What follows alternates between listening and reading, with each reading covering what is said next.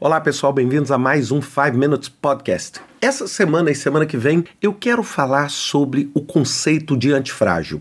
Muitos de vocês já ouviram em outros episódios eu mencionando quando eu falei sobre VUCA, quando eu falei sobre incerteza, falando sobre a necessidade desse modelo antifrágil. Então essa semana e semana que vem eu deixo de falar um pouquinho mais sobre isso. Bem, o conceito de antifrágil, ele não é um conceito novíssimo, né? O Nicholas Taleb, ele escreveu o livro Antifrágil há 10 anos atrás. Então não é uma coisa vamos dizer, que aconteceu ontem. Agora, a aplicabilidade do conceito de antifrágil, ela está se tornando talvez uma das principais competências, tanto para as pessoas quanto para as empresas. E como é que a gente explica o que, que é o antifrágil? A primeira coisa é que a gente precisa explicar o que, que é o frágil. Aquilo que é frágil é aquilo que se rompe, quebra, se deforma, estraga, se prejudica na presença de um agente estressor. Um exemplo que eu gosto de dar é um copo de cristal. Qualquer movimento brusco, ou qualquer impacto, ou qualquer choque que um copo de cristal tenha, o que, que ele vai fazer? Ele vai quebrar. Isto é frágil, ou seja, o frágil precisa ser protegido do agente estressor. E na maioria das vezes a gente tem como oposto o robusto. A gente acha o seguinte: aquilo que é o oposto ao frágil é aquilo que é capaz de resistir ao choque. Um exemplo: a mesma taça, só que ao invés dela ser de cristal, ela é de aço. Bem, então se ela cair, ela não vai quebrar. Ela vai o que? Conseguir resistir a isso. Agora, o que, que vem a ser o conceito do antifrágil? O conceito do antifrágil vai além disso. É como se o frágil fosse menos um. O robusto não é mais um. O robusto é o zero. O robusto é simplesmente a sua capacidade de resistir ao estresse. Agora, o que é o antifrágil? O antifrágil é aquilo que melhora com o estresse, aquilo que ganha com o estresse. E eu sei que muitos de vocês vão falar assim, mas não, existe. É muitas vezes é muito difícil você ganhar com o estresse. Você tem que lutar para resistir ao estresse. E aí o que, que a gente percebe hoje? Que a única forma de você sobreviver num ambiente com tamanha volatilidade como que nós vivemos hoje, onde você é surpreendido pelo que a gente chama de cisnes negros, que também é uma criação do Taleb, praticamente o tempo todo, você precisa desenvolver a antifragilidade. Então, deixa eu dar para vocês alguns exemplos. Vocês viram na imagem desse podcast, na imagem que eu divulguei esse podcast, o dente de leão. O dente de leão é um exemplo perfeito do conceito de antifrágil. Então imaginem uma haste com uma bolinha que é praticamente uma pluma em cima. Se você observa, você olha para aquela flor e fala: como isso é frágil?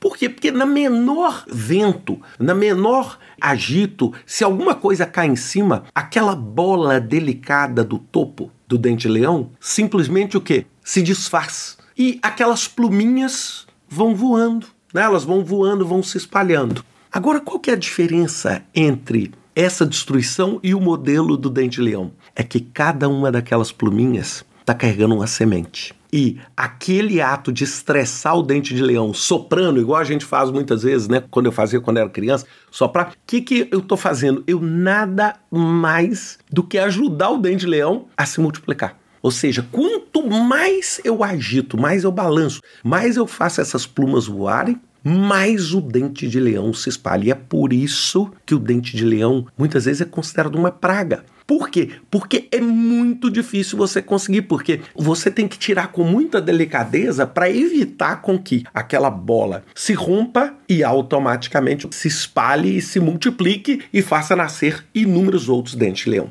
Esse é um exemplo de antifrágil. Agora, deixa eu dar outros exemplos. Os nossos músculos.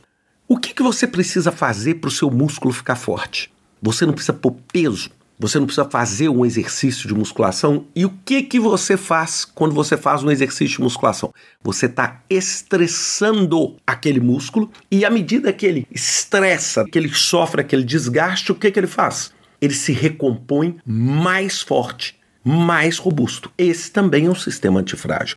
O outro exemplo que é muito comum na mitologia grega é a Hidra de Hércules. A Hidra é aquele animal, o monstro mitológico que quando você cortava uma cabeça, nasciam duas. Então, quanto mais você cortava a cabeça da Hidra, mais cabeças apareciam. Então, esse é um exemplo também de antifragilidade. E os outros dois exemplos que eu quero dar para vocês: o Covid. Cada variante do Covid é uma solução antifrágil para que o Covid se perpetue no instinto, vamos dizer, de sobrevivência e no instinto de se manter existindo.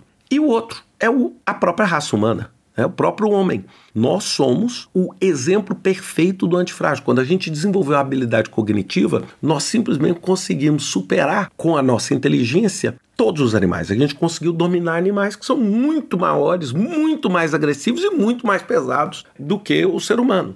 Então nós somos um exemplo. E essa evolução, que se a gente pensar na evolução do Homo sapiens, é um exemplo clássico de antifragilidade. Bem, e para finalizar esse podcast, o que, que eu queria dizer que são características de um sistema antifrágil? Primeiro, eles precisam do estresse. Eles precisam. Cada um desses, o dente de leão só se propaga com estresse, os músculos só crescem com estresse. Segundo, altíssima capacidade de se adaptar. Eles se adaptam, vamos dizer, eles conseguem se adaptar às diferentes circunstâncias e eles aprendem. Ou seja, a cada vez que você estressa, o músculo aprende aquela resistência e ele vai se desenvolvendo. Por isso que toda vez que você faz musculação, você tem que ir aumentando o peso, você vai absorvendo, vai aumentando. Por quê? Porque a partir do momento que você parar de aumentar, o seu corpo para de sentir aquele determinado estresse. E o que, que eu vou falar na semana que vem? Que eu não tenho dúvida que vocês todos devem estar bastante curiosos. É o seguinte: como eu consigo, dentro da minha organização, sair de um ambiente de fragilidade, ou até mesmo um ambiente onde eu acho que eu sou robusto, para um ambiente antifrágil. Então, a resposta eu vou dar semana que vem, mas ela tem muitíssima relação com o estressor, com a adaptação e com o aprendizado. Mas isso é um assunto para semana que vem com mais um 5 Minutes Podcast. Um abraço a vocês, até semana que vem.